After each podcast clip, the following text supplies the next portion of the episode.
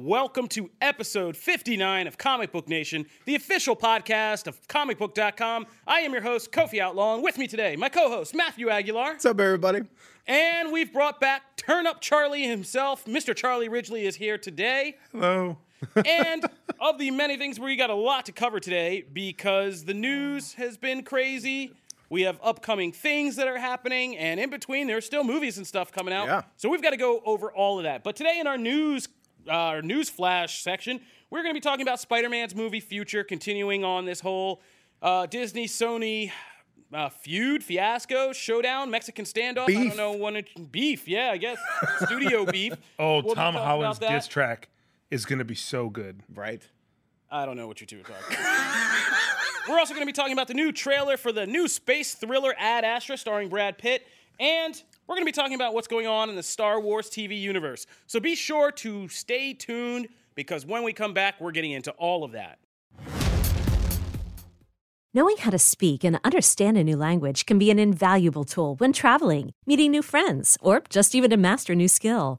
But it's not always simple when you're bogged down by textbooks and structured classes. That's why so many people trust Rosetta Stone. Rosetta Stone is the most trusted language learning program, available on desktop or as an app. It truly immerses you in the language you want to learn, like Spanish, French, Italian, Chinese, and more. You won't just be studying English translations. The Rosetta Stone intuitive process helps you pick up a language naturally, first with words, then phrases, then sentences. Don't put off learning that language. There's no better time than right now to get started. For a very limited time, listeners can get Rosetta Stone's lifetime membership for 50% off. Visit rosettastone.com slash rs10. That's 50% off unlimited access to 25 language courses for the rest of your life. Redeem your 50% off at rosettastone.com slash rs10 today.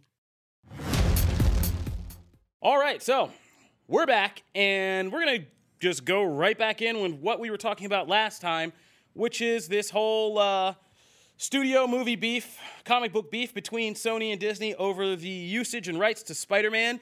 Uh, Disney wanted to invest more in the next Spider Man movie after Far From Home made a billion. Uh, in order to get a bigger payout Yeah. from sharing the risk and the cost to getting a bigger payout. Sony was like, nah, brah, we don't want that. It gets real murky from there because we've produced about a thousand articles, five of which I actually want to read, so that like tell Read me, three of them. yeah, there you go. I think those are the three. and out of I'm five. confused. Yeah. I wrote three, and It- I'm it- still I mean, confused. it was just so all over the place. Everybody's saying something, but the long short of it is these they cannot agree on a on a deal to to kind of proceed forward, at least not right now. yeah. Um, and there have been developments since we first reported this. So, kind of, we'll just talk a little bit about that. Right now, there's kind of the industry is going a little nuts with people, analysts, and everybody from celebrities to analysts and everybody putting their two cents in about like what's going to happen here. And we got two main schools of thought. One is that you know there has to be some kind of reconciliation for both parties.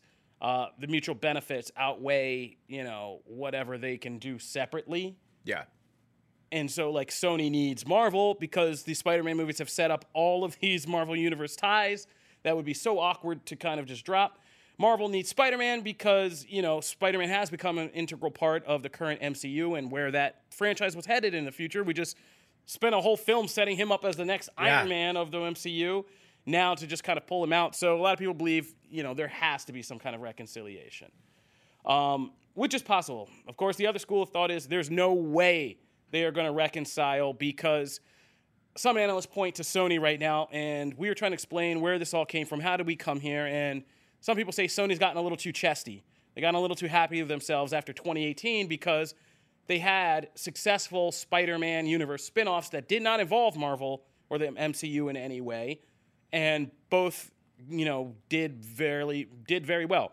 Venom, despite all the critical drubbings it took, earned nearly a billion dollars, eight hundred million dollars, and launched a franchise. The first, I mean, the first Spider-Man mm-hmm. spin-off franchise is established. It's here, and then Spider-Man Into the Spider-Verse, the animated film, you know, while it earned only about 300 million off a 90 million budget, it, it got all of this critical acclaim and has been kind of become this cult hit. I mean, it's just mm-hmm. killing it on Netflix.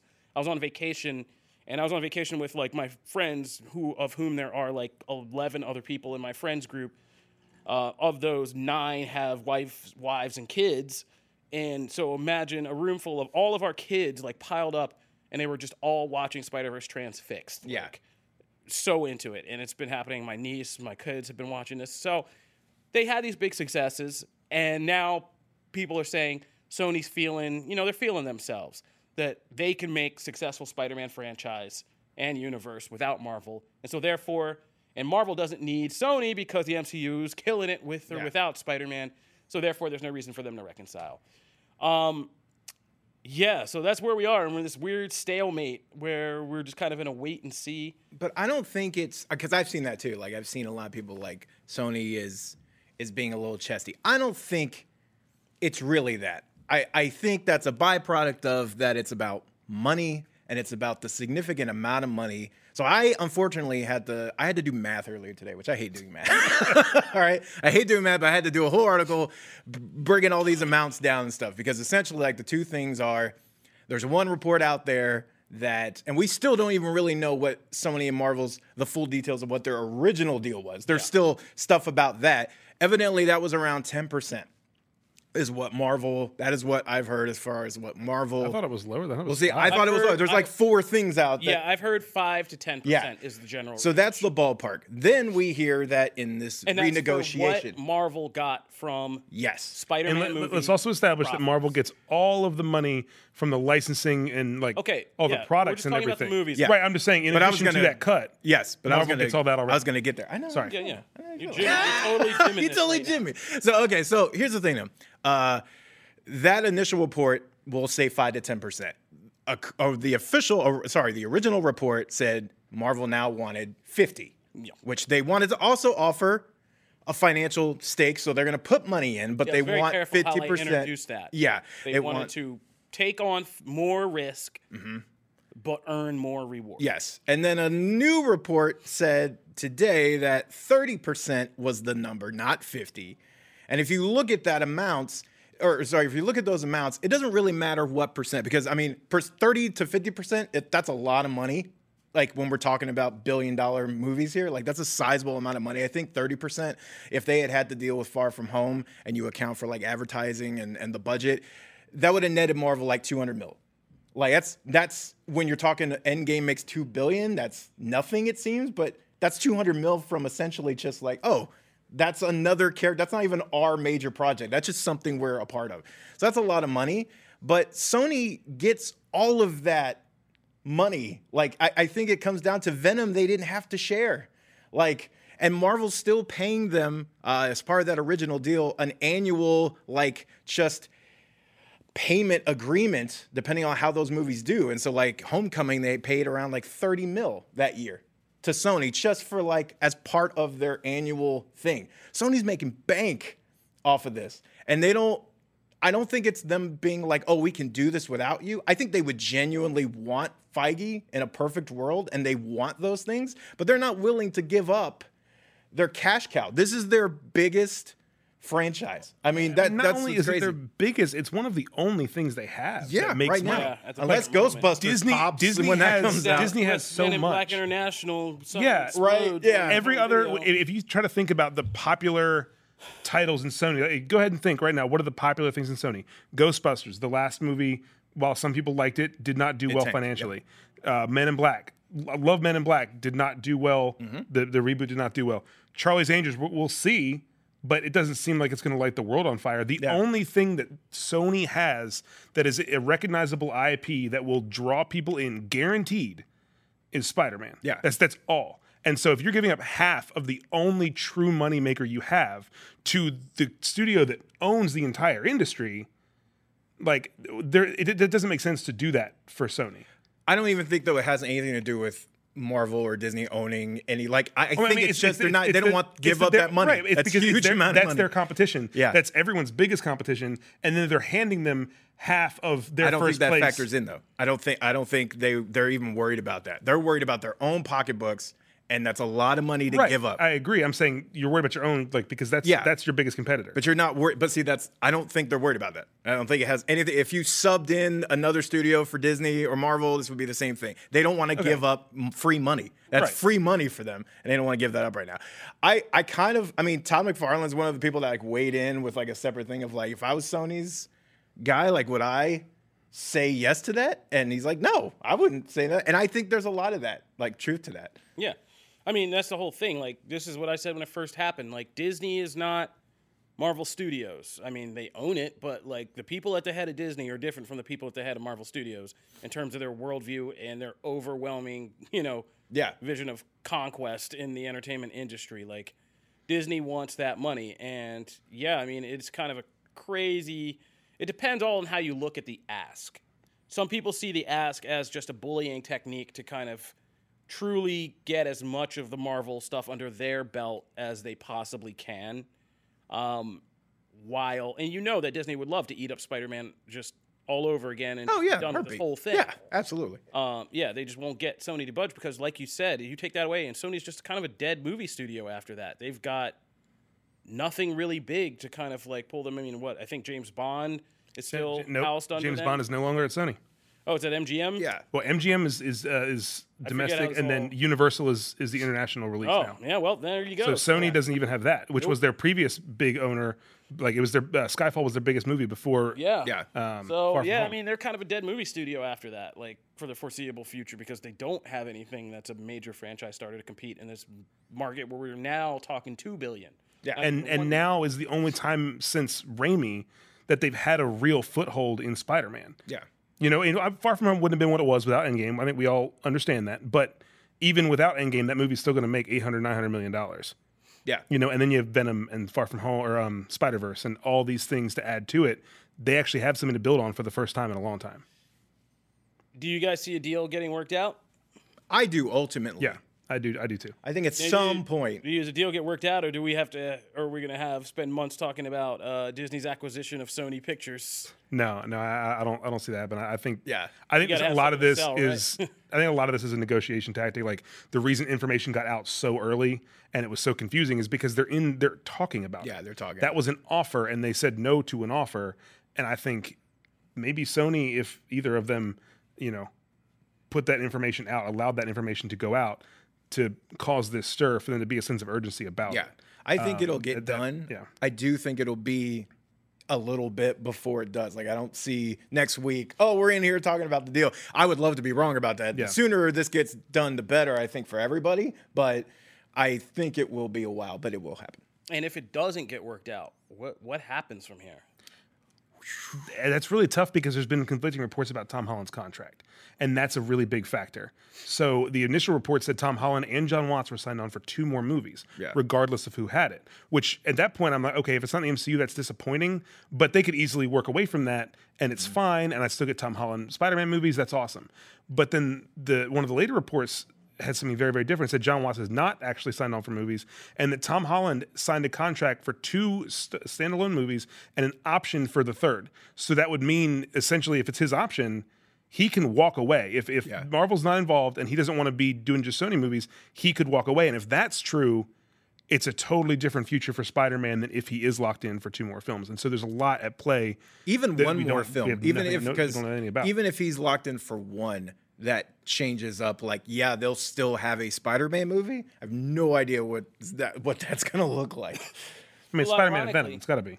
I mean, ironically, Right? That would be the Spider-Man be Venom, but bet. ironically, we're in a place where now, I mean, you could get away with pulling Spider-Man out of the MCU literally because they just at the end, spo- spoilers for Far From Home, just did this thing where they flipped everything, and Spider-Man is technically possibly a fugitive. So another movie where he's not making contact with anybody in the MCU. Work. Would, would, would, make sense. Yo, what if they did? I just thought about this. So, what was the ending of Venom, and what's Venom Two going to be about? Venom. Sorry. I mean, possibly Carnage. What if they if they pull out and just like screw it, maximum carnage?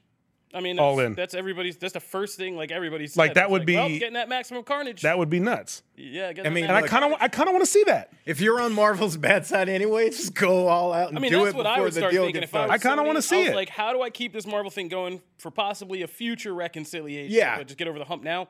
You pull out, you do Venom 2, you introduce Carnage, then you do mm-hmm. Maximum Carnage movie. Like. You get it all Spider-Man- done. Yeah, just that Spider-Man 3. It's just like Tom Holland's on, you know, Peter Parker's on the run. He has to flee because everybody's looking for him. The Avengers are looking for him. Like all the, you know, you gotta say all the heroes are looking for me. Yeah. One line, boom. I'm going to it's hide done. out on the West Coast. Then then you then you bring Aunt back May's um, old hippie oh, friends, oh who was it all of a um sudden. who had the Sinister Six movie that they were making Don't bring um Cabin in the Cabin in the Woods Goddard. Don't bring Drew Goddard Bring that back. No, No. No, Don't with go with the there. people. No, no, no, no, no. no. With the mm-hmm. people in the MCU, Drew Goddard is a No. great writer director. I will stand by Drew Goddard forever. Yeah, forever. great. I love Drew Goddard, but that's such a can of worms to open. that was not. A oh, good that's so much fun. concept. No. If you no. can, if you can bring back No. Michael Keaton, if you can bring in Jake Gyllenhaal, you can bring in the people that were used in Spider in this iteration of Spider-Man. If they can be in contract with Sony, that Yeah, I version mean, of the that's Sinister Six, one hundred big set percent. of ifs that Yeah. I'm like. I mean, obviously, it's it's a hypothetical, Yeah, and I have I no know. clue at I just don't want to would- see that that be movie. so I fun. don't want to yeah, see I that mean, movie. you're also talking about So two fun. villains. Jake Gyllenhaal. I mean, it's the same problem. Jake Gyllenhaal's villain and Michael Keaton's villain are all directly connected to Tony Stark. So how do you bring those guys back? And we're just gonna like. That's too many people. I mean, but now, now they have mentioning but now they have now they have a personal vendetta against Peter. Yeah, but you're now talking about a film where we are all watching three guys who are all heavily connected to Iron Man, never mention Iron Man. Ed Nope. May's never mentioning Iron Man. Nobody mentions Iron Man at Midtown High.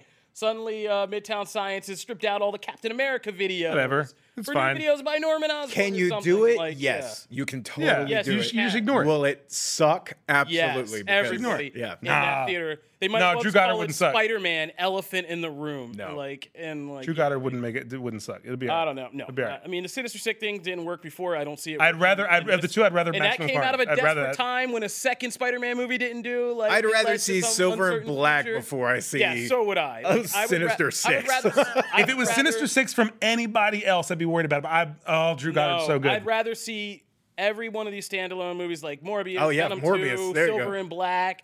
Man, I would even take like uh, what's the guy you like from Cardiac. Cardiac movie? Yeah, I'll take a Cardiac. movie before we do this. Give me a Drew how, Goddard. how many Cardiac times is Drew. Goddard going to get shut down though? X Force is in the can because of the, the Fox purchase. I mean, that sucks. Stop Sinister making- Six start didn't good didn't work out. choices. But they're, making- none of that was his fault. Like a cardiac solo movie. All right, we got to move on. So let's oh. talk about this Ad Astra trailer. Brad Pitt is starring in this movie about an astronaut who became an astronaut because he found out. I mean, he he, idol, he idolized his father. His father went on some Event Horizon type deal into space, never seen again. But now he's back, or the ship's back, and Brad Pitt is his astronaut now who has to go and meet his father and make contact. So this is like a Michael Bay movie, like mashed up with Gravity, mashed up with Interstellar. Um, nothing. I mean, I say Event Horizon, but it looks like there's nothing horror about this. It's No. like a sci-fi drama. Um, and I was just kind of interested because it's been a minute since we've talked about a space movie. I like actual space science fiction movies. Yeah. Uh, Not science fiction in the sense like there's aliens or weird worlds, but like more science factual type deals Yeah. about like space exploration and stuff like that. Uh, so is this going to be the new next Gravity? Is it going to be a disappointment like Interstellar, or is it just going to be a really great Armageddon? I said I think it'll be because it's like. Earth's under threat and he has to find his father and save him. well, the most And he's intriguing part out about with Liv that. Tyler in the- bed in oh, the that's beginning. true, and I was yeah. just I did think if when you just she start popped playing up- Aerosmith right now, well, this he was he was with he was with he was with Liv Tyler in the beginning, Yeah. and Tommy Lee Jones as an astronaut is his dad. Yeah. Yeah. So you have uh, what was it, Apollo thirteen? Yeah. Or Space, no, Space Cowboys. No, Space Cowboys. Space yeah. Oh, I loved Space Cowboys. Yeah. That was fun. I, I think it's going to be somewhere in between. I don't think it's going to be. Gravity was really good. I loved Gravity a lot. Um, so I don't think it's going to be maybe that high, but this is a really good trailer, I think. I, I think the most interesting part about it is the mystery of his dad going to Mars, his dad being the one who possibly discovered this threat or this virus. Like, there's like some kind Yeah, of some kind of threat. something that's happening to the earth and like he's evidently the one that created it and so that what that's what makes or his son carrying, actually, it's like he's carrying a material that could save him, but it's Okay. also like super duper dangerous. and like the explosion the the coolest parts too on this is like when when they're on mars and you're seeing like the buggies like they're having this crazy gunfight like driving across Yeah. the thing like that stuff looks really cool because we don't actually get to see that a lot uh, in sci-fi movies like this type it's it's it's typically like oh we're in the ship for 90% of the movie Right. and then we get there some big thing happens and then we never really get to see them like explore Right. a planet like that and so that that looks interesting because I the, is the first trailer, the, the initial like, teaser trailer, or whatever, made it seem like it was very art housey. It was Yeah. very, you know, which I still think it is, Yeah. but it kind of has that. I don't, I don't want to say Mad Max feel because it doesn't have it doesn't it's not crazy like Mad Yeah. Max, but it has that scale to it that Interstellar had, but it has a very a much more you know art house feel than Interstellar, and and I'm really excited to see that balance, you know, that few filmmakers can really find. Yeah. Um, and you know, Brad Pitt looks phenomenal in the movie, especially coming off Once Upon a Time in Hollywood. It's like I want to see more of what Brad Pitt's doing. Um, and I, I really think this is going to be the first and I and probably the only uh, of Fox's movies released by Disney that's going to be successful. Not counting Avatar and then maybe West Side Story. West Side Story will do well because it's Steven Spielberg. It's a Christmas release. It's a musical. Avatar sequels will will do okay. Um, but outside of you know, all the Fox films have, have basically flopped right, so Pete. far. That's good. And I think that this will be really the first one that it's not it's not gonna light the world on fire, but it's gonna make It'll be it's gonna make release, solid right? money. Yeah. Yeah, um, it was. It's the his father's experiment threatens Earth. So you're Okay. right about that. And it's directed by James Gray, um, the guy who did like uh, some of the kind of smaller genre movies that were all very solid, even if they didn't get like a lot of acclaim. We Own the Night with uh, Oh, Joaquin Phoenix, yeah. and Mark Wahlberg, and Eva Mendes. Uh, the Yards. He did with uh, Joaquin Phoenix, Charlize Theron, and Mark Wahlberg. So like, seeing a pattern. yeah, he likes his Joaquin. I mean, this guy unites Joaquin. I'm sorry, Mark- he likes working with good like actors. that's just yeah. the perfect thing for what Ad Astra is, though. It's a perfect You've metaphor. got Joaquin Phoenix and Mark Wahlberg, Yeah. and you have one good actor to them. rope them together. if you unite them, that's the kind of movie he makes. Yeah. he makes. What was- what was the most recent movie he did? Appeal to the Joaquin Phoenixes and the Mark Wahlbergs of the world. Cool with that. What was that? See Transformers, or if you see, you know, The Master, you'll like this movie. Totally thought Daddy's home. yeah. I love this. Oh, can we get Joaquin Phoenix in Daddy's Home 3? Oh yes, make that happen, That, please. that would be too crazy. That'd be great. But make crazy. that happen. So yeah, I mean, he wants to make this the most realistic film about space travel yet. I mean, I feel like they all say that. Good Yeah. luck trying to beat uh, what's his name. Um, Gravity? yeah. Oh my God. What's his? I can't believe I'm blanking on his Yeah, name I, right I am now. too. I'm, That- yeah, I wouldn't. It, it, Director it, or it's- the it's- actor? it wasn't. Gravity's Wasn't director. it, oh um, my God, I can't believe I'm blanking it. Oh, uh, um, why am I just Oh, we are- completely Oh, blanking? Cuarón, Cuarón. Jeez. Jesus, this whole podcast just fell apart. Alfonso Cuarón. So good luck trying to beat him at that. But uh, I'm interested to see this. You know, I do like. Fun fact: I do like a little spla- uh, space exploration movie. Yeah, looks cool. All right, moving right along for our final news story The Mandalorian. So, we're going to be talking about, uh, Charlie's going to take us through a D23 preview in a little bit. But one piece of news I thought was kind of cool is The Mandalorian, the first live action Star Wars TV series that's coming to D- Disney Plus, is already headed into season two production before we even see season one. So, that's a good sign. Yay! We can invest in this and not, like, you know, worry that it's going to be gone. Was anyone worried though? I mean, we don't, it's always an unknown. You never know. I mean, it's unknown, but they, with it could have been a limited series. Didn't- yeah, It could have been limited limited series would be my only concern. I Yeah, just, we didn't know anything about it. It could be like, With like the it could be talent involved. antholo- It could be a very anthology approach to yeah, this, like that- Marvel's doing. So that didn't know. concern makes sense. Yeah. Yeah, yeah, I'm, I'm with you So Rick Fumiya, Fum, oh my god, I hate his name. Rick Famuyiwa. Famuyiwa? Yui- ah, yeah, yeah. Rick Famuyiwa. Yiwa. Ah. I thought it was Famiyiwa. I can't say it. I can never say his name. I'm, I'm gonna go with that. I'm gonna just sound confident and say it. Just I'm say it rolling again. you guys. I'm not even. Say it again. Rick There Famiyiwa you go. That guy. Rock and Director roll. of Dope, one of my favorite movies of the 2010s. at one time director of the Flash. Yep. Oh God, I forgot about that. Yes, he is going to. He's directing episodes in season one. Um, Jon Favreau is kind of show running that, but he's going to step up and take the helm for season two. And I love Rick, and I love his work, and so I'm kind of excited about that. And it's good. It sounds like the Mandalorian's actually going to be a kind of Hmm. show worth getting into, a mythology, and then that they have something planned out, and I'm kind of really psyched for that. So yeah, uh, I'm psyched for that. And is this one of your kind of highly anticipated things that we're hoping to learn this weekend at D23? I mean, um, this weekend should there's supposed to be the trailer for The Mandalorian, which people at Celebration saw the trailer, and some of us watched some versions of the Mandalorian trailer that weren't supposed to be filmed, but they were put on YouTube later. um, but we should get our first like real look at this show, and you know, Disney. The fact that Disney, the biggest company in the world, is confident that this show is going to be the cornerstone of their streaming service. Which even if you didn't have the original shows, Disney Plus would do well because of the content library that it brings. But the fact that you've got this show and the way, even just those photos, it looks like such a gritty version of it's it's the version of Star Wars I think a lot of us want to see. You know, it's it's not quite as big and and planet hopping. It's pretty grounded, but we get a chance to really dig into the lives and the different you know social classes and the different like si- like the side stories in the big movies that have enticed us forever. We finally get to kind of see those play out, and you know, taking the world of bounty hunters is a really interesting take, and I'm glad they didn't go with just Boba Fett. Like they kind of took just that whole world and are bringing something. And it's on Tatooine, and Tatooine is such a great planet with such history, like to learn from and to explore. You know, like you could say what you want about Phantom Menace, but it set up so many cool things on Tatooine. And the same with, you know, A New Hope. There were so many things on that planet worth talking about.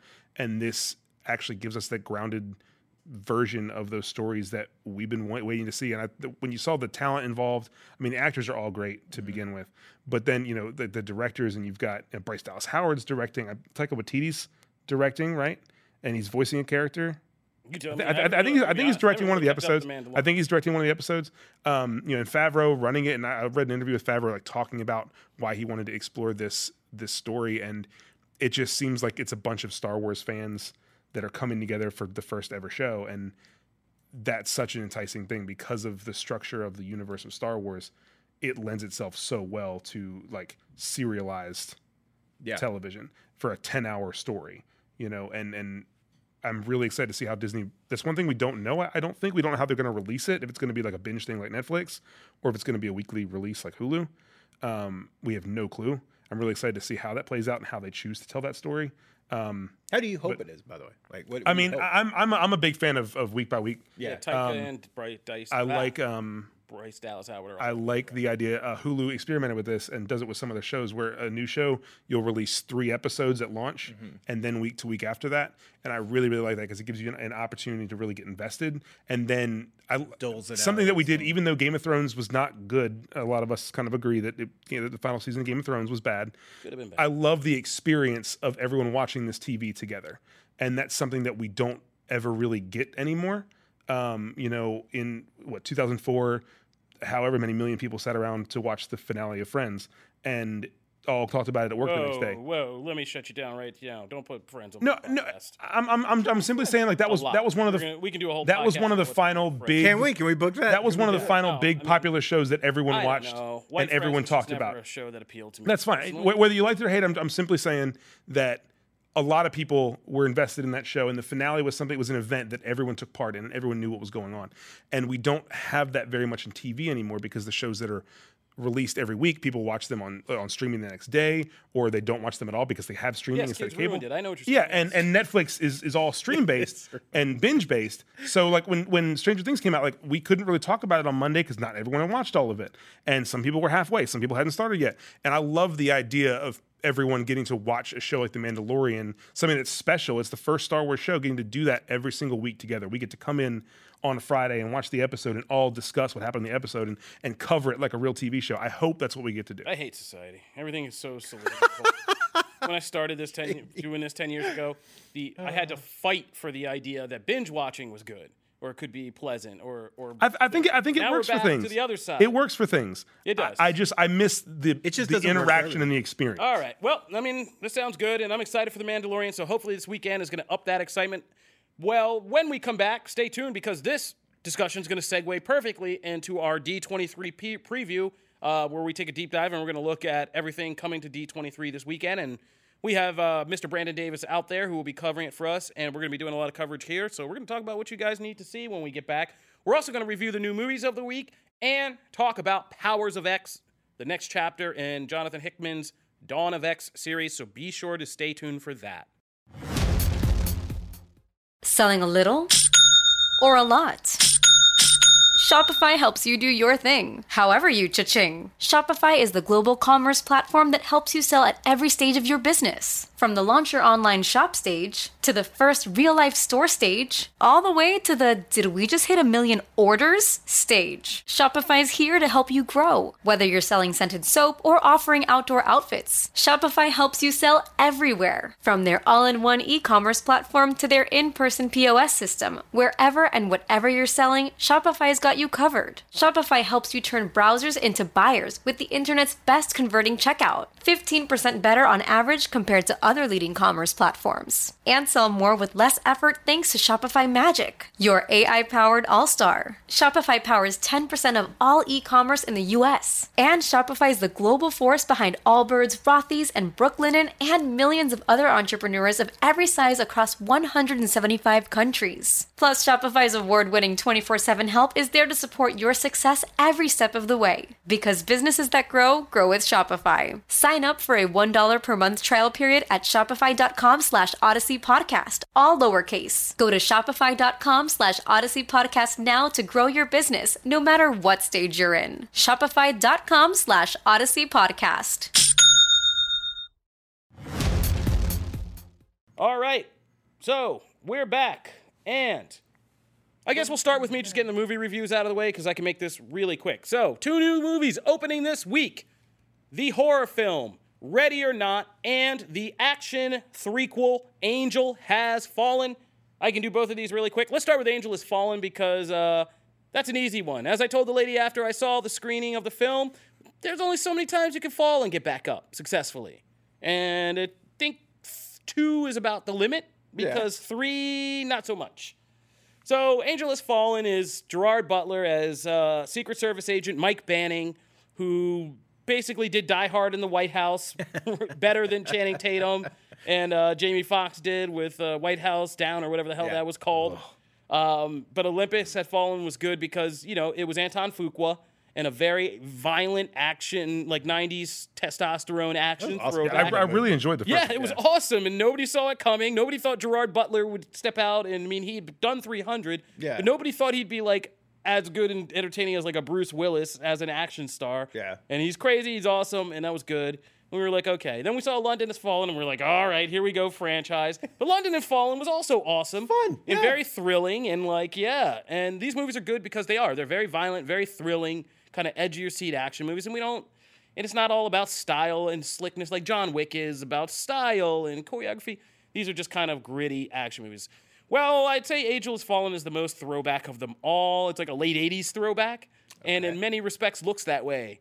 Um, there's a scene where these domestic terrorists blow up a whole hospital wing, kind of Joker style, and it collapses, and you see people running in front of the dust cloud, and it is straight out of a late '80s movie, and you're like, oh my god, like, yeah. So it's kind of bad.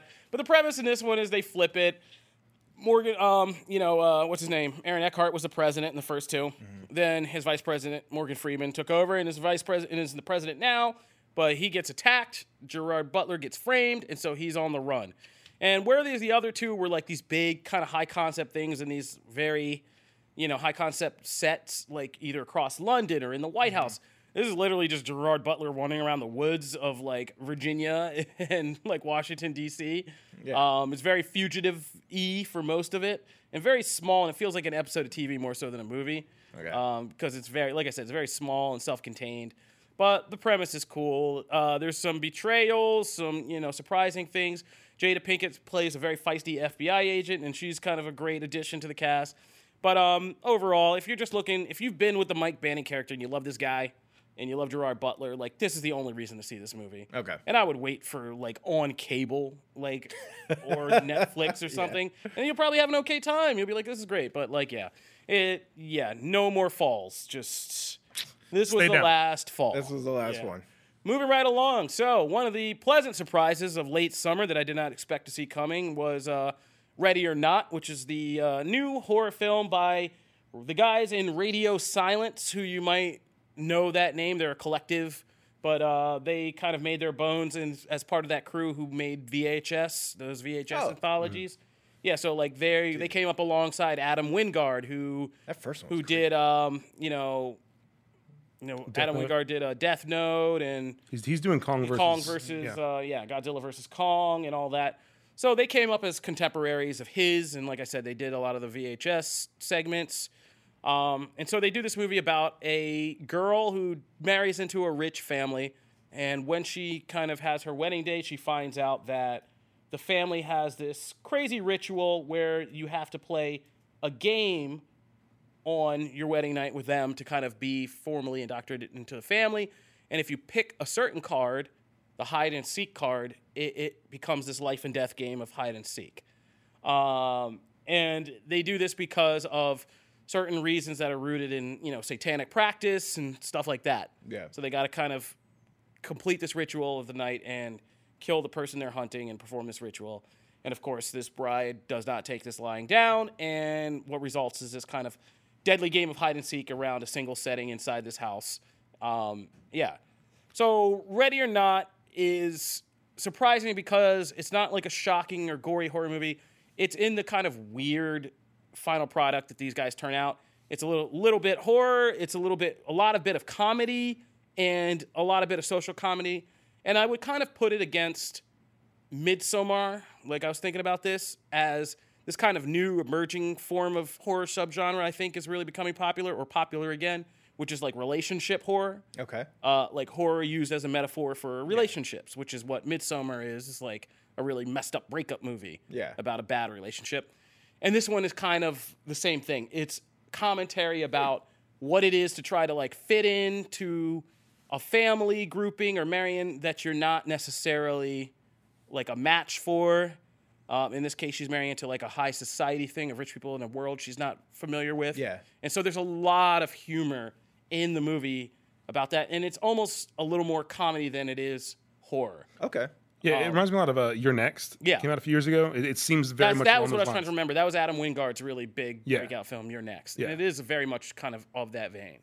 It's very Um, funny, a little bit very more gory. Radio Silence is those guys are a little bit more zany and kind of not afraid to be kind of weird, like a Good. weird zany comedic. Yeah, good. So there are that all works. these weird offbeat comedic moments in the thing, including the ending, which I will not spoil for you, but it is one of the crazier endings you've ever seen. Um, and if you've seen VHS, you'll be familiar with what these guys love to do with kind of specific horror effects and things like that. Um, but it is, yeah. So it's kind of surprising.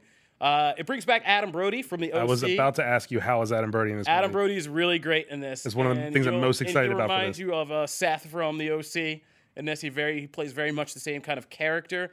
Uh, he's the brother to the uh, groomsman, the and Yeah. the guy who marries the girl, and the guy who marries the girl, the brother is very much not into the family, whereas Adam Brody is like the reluctant brother who took the hit when they were growing up to kind of be indoctrinated into all this, so his brother wouldn't be. Um, And so he's kind of like a reluctant participant. So he just kind of is drunk throughout the whole movie, just strolling around, kind of quipping about everything. He seems like he seems like what I expect Chris Evans' role to be in Knives Out. Yeah, it's very much like that. He's very much Which is great. Evans and uh, Rian Johnson's were Knives Out. He's just like this sardonic kind of guy, just like slinking around and And if you have no idea who we're talking about, just get on YouTube and watch clips of Adam Brody in anything. yeah, Adam, Adam Brody in is OC. so great, and he's And we so last saw him in. Shazam. He was uh, Freddy's Yeah, form. yeah. So like, yeah, He was supposed to be the Flash in George Miller's Yep. Justice, Justice League, League, and, and that would've oh been my perfect. god, it Yeah, that so would've been a good, perfect casting. so good. He'd have been a great Wally West. I love but uh, so ready or not, it's a pleasant surprise. I say all that to say. So horror fans, you're not done yet this summer. Before it gets here, don't let this one just slip through the cracks. Go and check that out um, because you'll probably be present, pleasantly surprised and have some fun with your friends. All right, so that'll do it for new movies out this week. Be sure to check this out and let us know what you think. Moving right along, let's talk about Powers of X3. We got a lot to get to before the end of this, uh, but uh, let's go. Which one is, is is it Powers or House that's supposed to be ten? Is it how, Powers of Powers ten? How's of it- 10. Powers of 10. Okay, no, you're Powers fine. I just I never I can never remember which one's which. Yeah, I've been saying Powers of X, but it's Powers of 10. Um, it looks like Powers of X. yeah. so I think it's a just Hickman's little double play. It's his double, triple entendre. it play. makes sense now that we know what the ten is. So Yeah. we did this kind of whole theory when we kind of revisited uh, Powers of X, Powers of 10 2 last week, but uh, yeah, the fan theory turned out to be correct. The future, one of the most interesting aspects of this Dawn of X story was the year 100 future of the X Men, where Apocalypse is leading his own team of X Men and they're ban- battling the man machine supremacy. And in this issue, we kind of got the, for better or worse, X Men Year 100, The Last Stand. Yep. Um, where they go on this final mission to take on Nimrod and his forces with this MacGuffin that we've been teased throughout these books that we were just joking about. Like Hickman's so good. Like you read this with all this intrigue, and then you realize, wait, I don't even know what the main MacGuffin is. Like everybody's after and fighting about. Yeah. But we find out in this issue, and we're going to talk spoilers. So we find out that um, they found a kind of indexing library that they were looking for uh, with the first suicide mission with the Chimera X Men and Rasputin and everybody. And they made it back, and that allowed them to find a piece of data that they were looking for. in Told the- them where to find. yeah, where the to piece. find the other piece. very of like data that they National Treasure-esque. Yeah. yeah, it's very National Treasure esque. That's a good comparison. Which uh, Hickman National Treasure. Let's just Oh my god.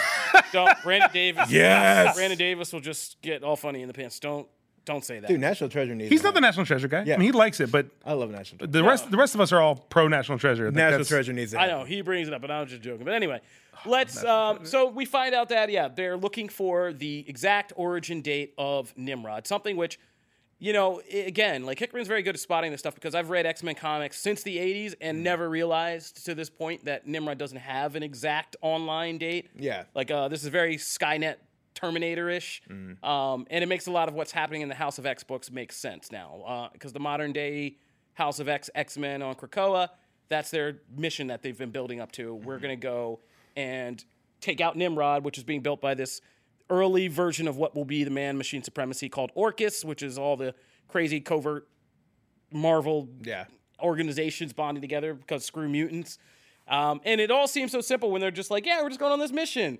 And then this issue reveals, well, how they got the intel for that mission Yeah. was pretty drastic, right? Um, the X Men, future X Men storm, they use a storm a church where that first scene we don't talk we haven't talked about that, but that first scene in the book is pretty horrific Screwed up. so it's- screwed up because you learn the whole basis of the man machine supremacy is that these humans who believe they are flawed, inferior beings like comparative mutants, but the way to get over that hump is to join with their masters and gods, the machines. Yeah. Right. And so the first scene is this church of the man machines of supremacy where they're doing this, what looks to be a pretty regular ritual of taking a newborn baby and using this kind of orb to basically give it like a technovirus or whatever Yeah. they're doing to it to make it half machine. And it's screwed up. Yeah, it's pretty screwed up. Blasted in the eye, and I'm Yeah. like, oh my god, it's Yeah. awful. I mean, when you have, when you have that compared to like you have that and Sinister's like growing mutants. Yeah, and, I like, The know. whole thing. It's yeah, like, it's oh, not a good man. future for anybody. No, but the no. X Men storm the church to cause div- diversion while another team um, attacks, goes to this library where they're going to find Nimrod's online date. It leads to this epic fight between Nimrod and Apocalypse. That was a cool And fight. the other team of X Men and Omega Sentinel, um, both of which are cool. Everybody dies except for your boy Wolverine, who never dies in anything, who goes through a portal back and reveals the other big secret of this timeline that Moira was injured at a certain point fighting this apocalypse war and was put in stasis. And they let her out of stasis and they give her the MacGuffin, which is the exact date of Nora of Nimrod's origin. And then, in true Wolverine fashion, he has one last job to do, which is Jean Grey hair ass, which is just stab her through the ass. Such a great line, by Yeah. the way. This is what you do best, Yeah. right? Oh, Yeah, so good. he's all like torn up, and he's like, So "Man, good. like this isn't cool. Like I gotta." And she's like, "Oh, it's cool. This is what you do."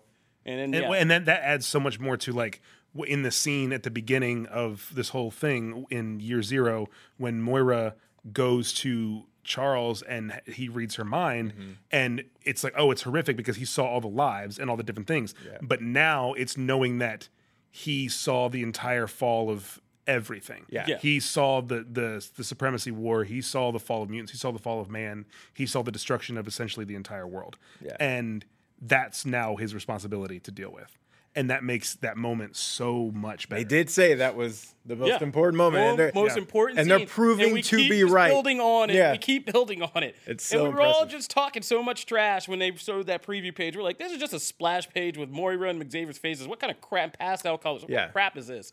Well, now we know what kind of crap it is. Yeah, this was not a hey J.J. Abrams is writing a book. This was like for real and like this is one of those that Yeah, wasn't and, it- hyperbole. and like the best kind of stories. This isn't a time travel story. Hickman's been very clear about that, or alternate universe. But it is kind of a weird time travel story in a way, and and it messes with your head like a time travel story Mm-hmm. about the ramifications and the effects of thinking that like yeah, Moira went through this whole war, this whole future because she became eternal.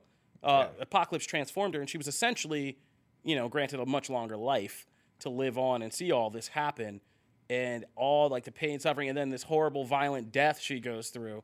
Loses all her friends and you know whatever her covenant lover, apocalypse, whatever Yeah. you categorize that as.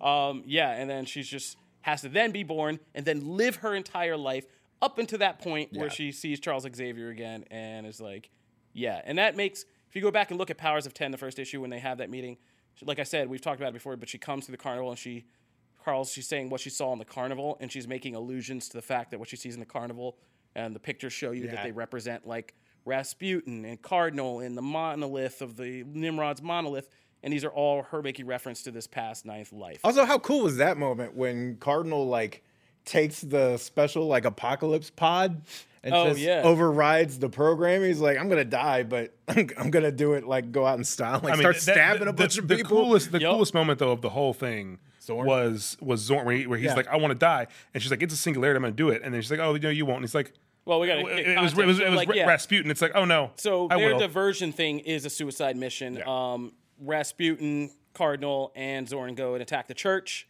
Uh, Omega Sentinel comes with her army of Sentinels to kill them. They fight this out, uh, and they're losing. And so their Trump move is to basically Rasputin says like, you know, I'll rip off Xorn's mask, and his head is a singularity, a black hole, and you're screwed. And you know, then there's this ominous thing which you know she Omega Sentinel says that Charlie has tinfoil hat theories about, where she says, "Do you know what happens when you go to the center of a black hole? You have no idea." And she's like, "Whatever, we're gonna find out together."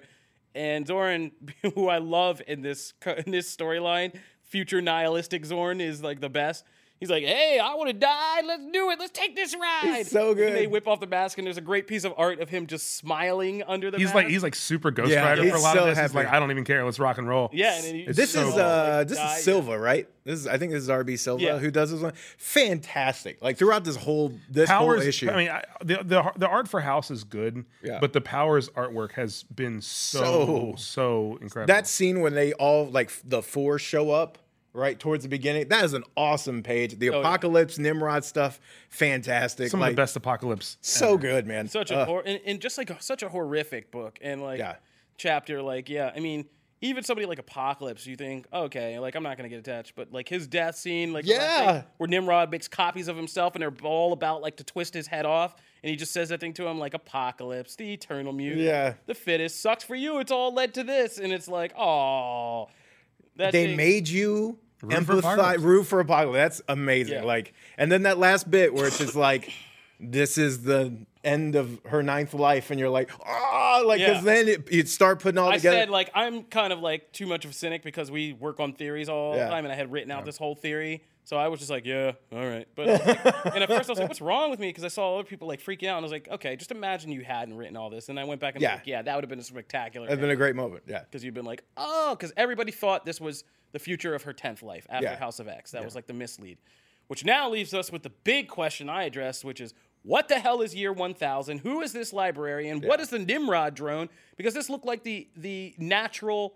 uh, like step after this war was long over Yeah. and humanity was gone and they were going to regrow humanity and it was just like mutants kind of were gone machines were kind of gone like the librarians trying to bring all like you know keep track and catalog all this and like that's what it seemed like but now we know it was just her ninth life it ended in that 100 years future and we have no idea what this 1000 Yeah. years future is So cool. or what moira's sixth life is Yeah, These exactly. big mysteries kind of hanging out there right now so powers of x house powers of 10 house of x it goes on Very good. the struggle Love it. continues, and we're all looking forward to House of X 3 this week. Yeah. Okay, that'll do it for that. Uh, Charlie, Yo, take us home with a preview of D23 breakdown. What should we be looking forward to? What should people be checking out on right. comicbook.com this week? So there is a ton of stuff happening at D23. Obviously, if you don't know, it's kind of Disney's own convention, like Comic Con, strictly for Disney. It happens once every two years.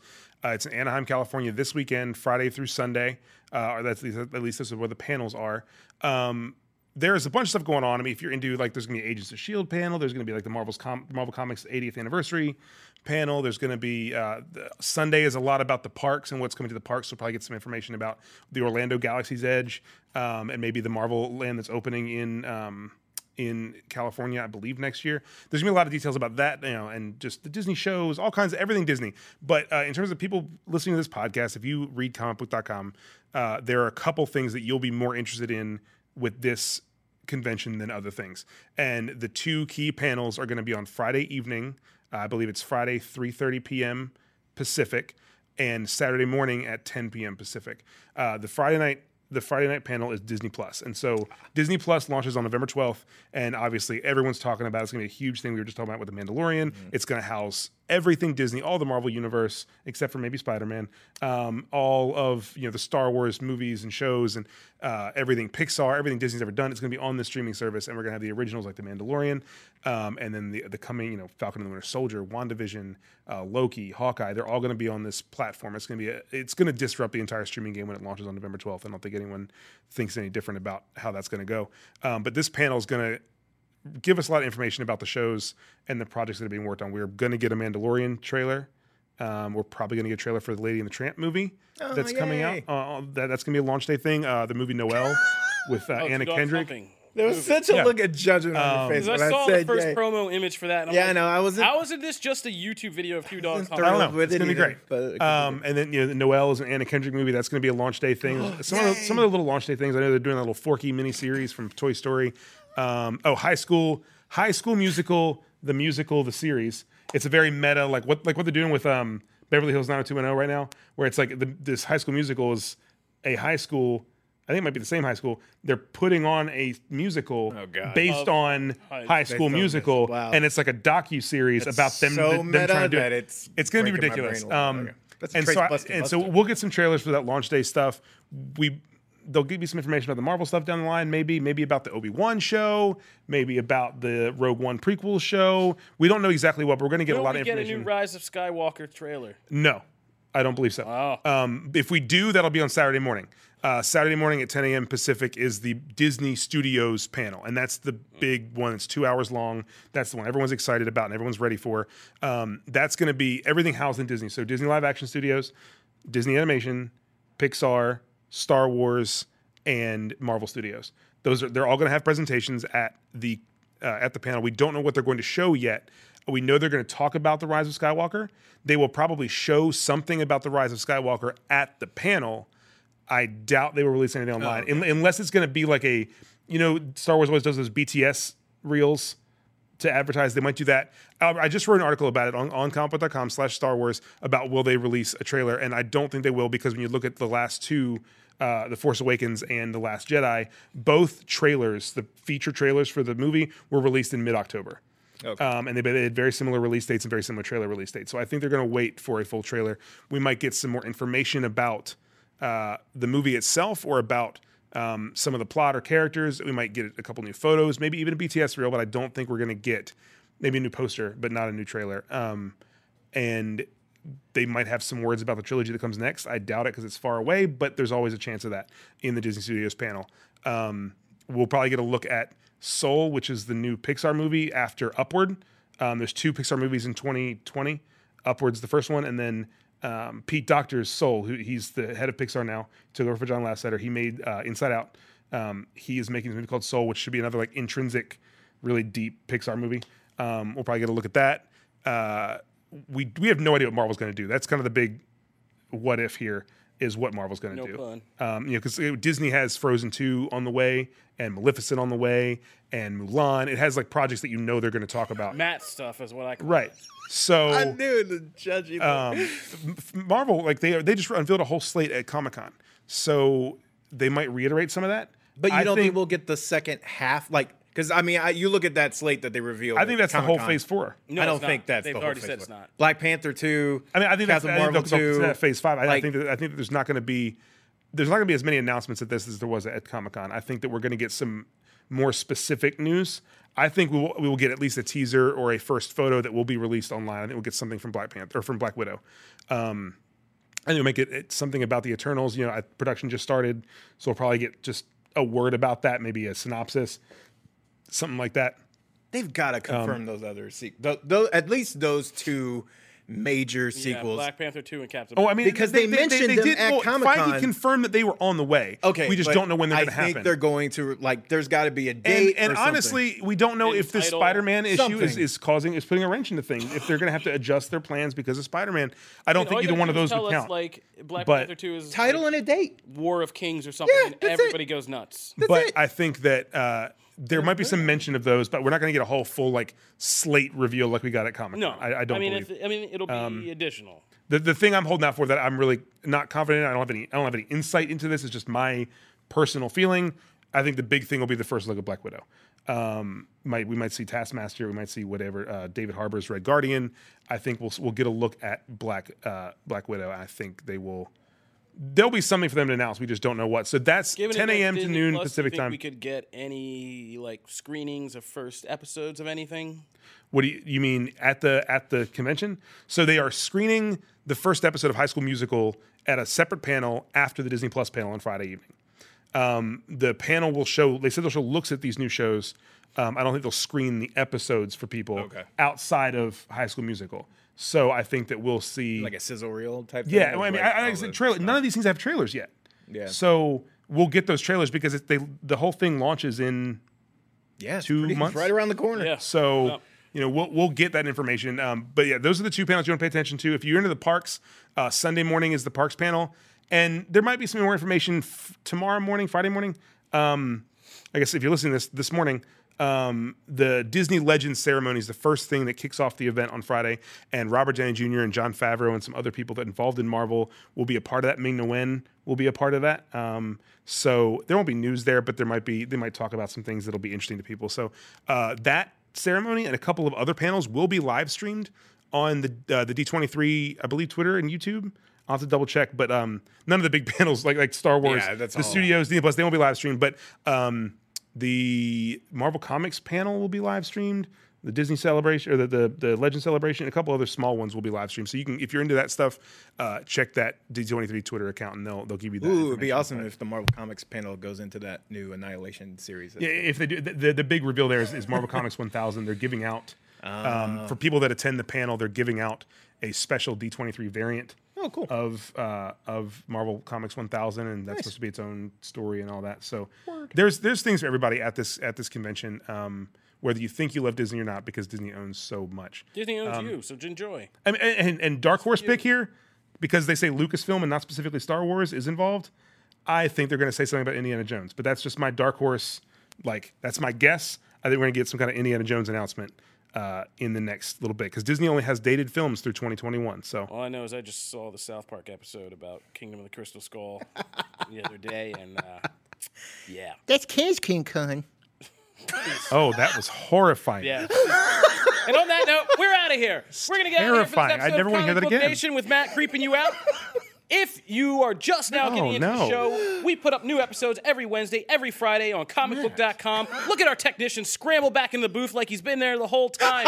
We see you, Brian. We know you haven't been there the whole oh, time. Oh God. But anyway, back to the show. If you want to get new episodes Wednesday, Friday, comicbook.com. You can subscribe to our RSS feed and get updates on new shows. You can subscribe on iTunes, iHeartRadio, Stitcher, Spotify, Google Podcasts, Google Playlist, or tell any Amazon Alexa device, play Comic Book Nation podcast, and it'll fire right up. If you want to continue any discussion of anything we've talked about, hit us up at the hashtag Comic Book Nation, or you can find me at Kofi Outlaw. You can find me at Matt Aguilar CB. And I'm at Charlie Ridgely.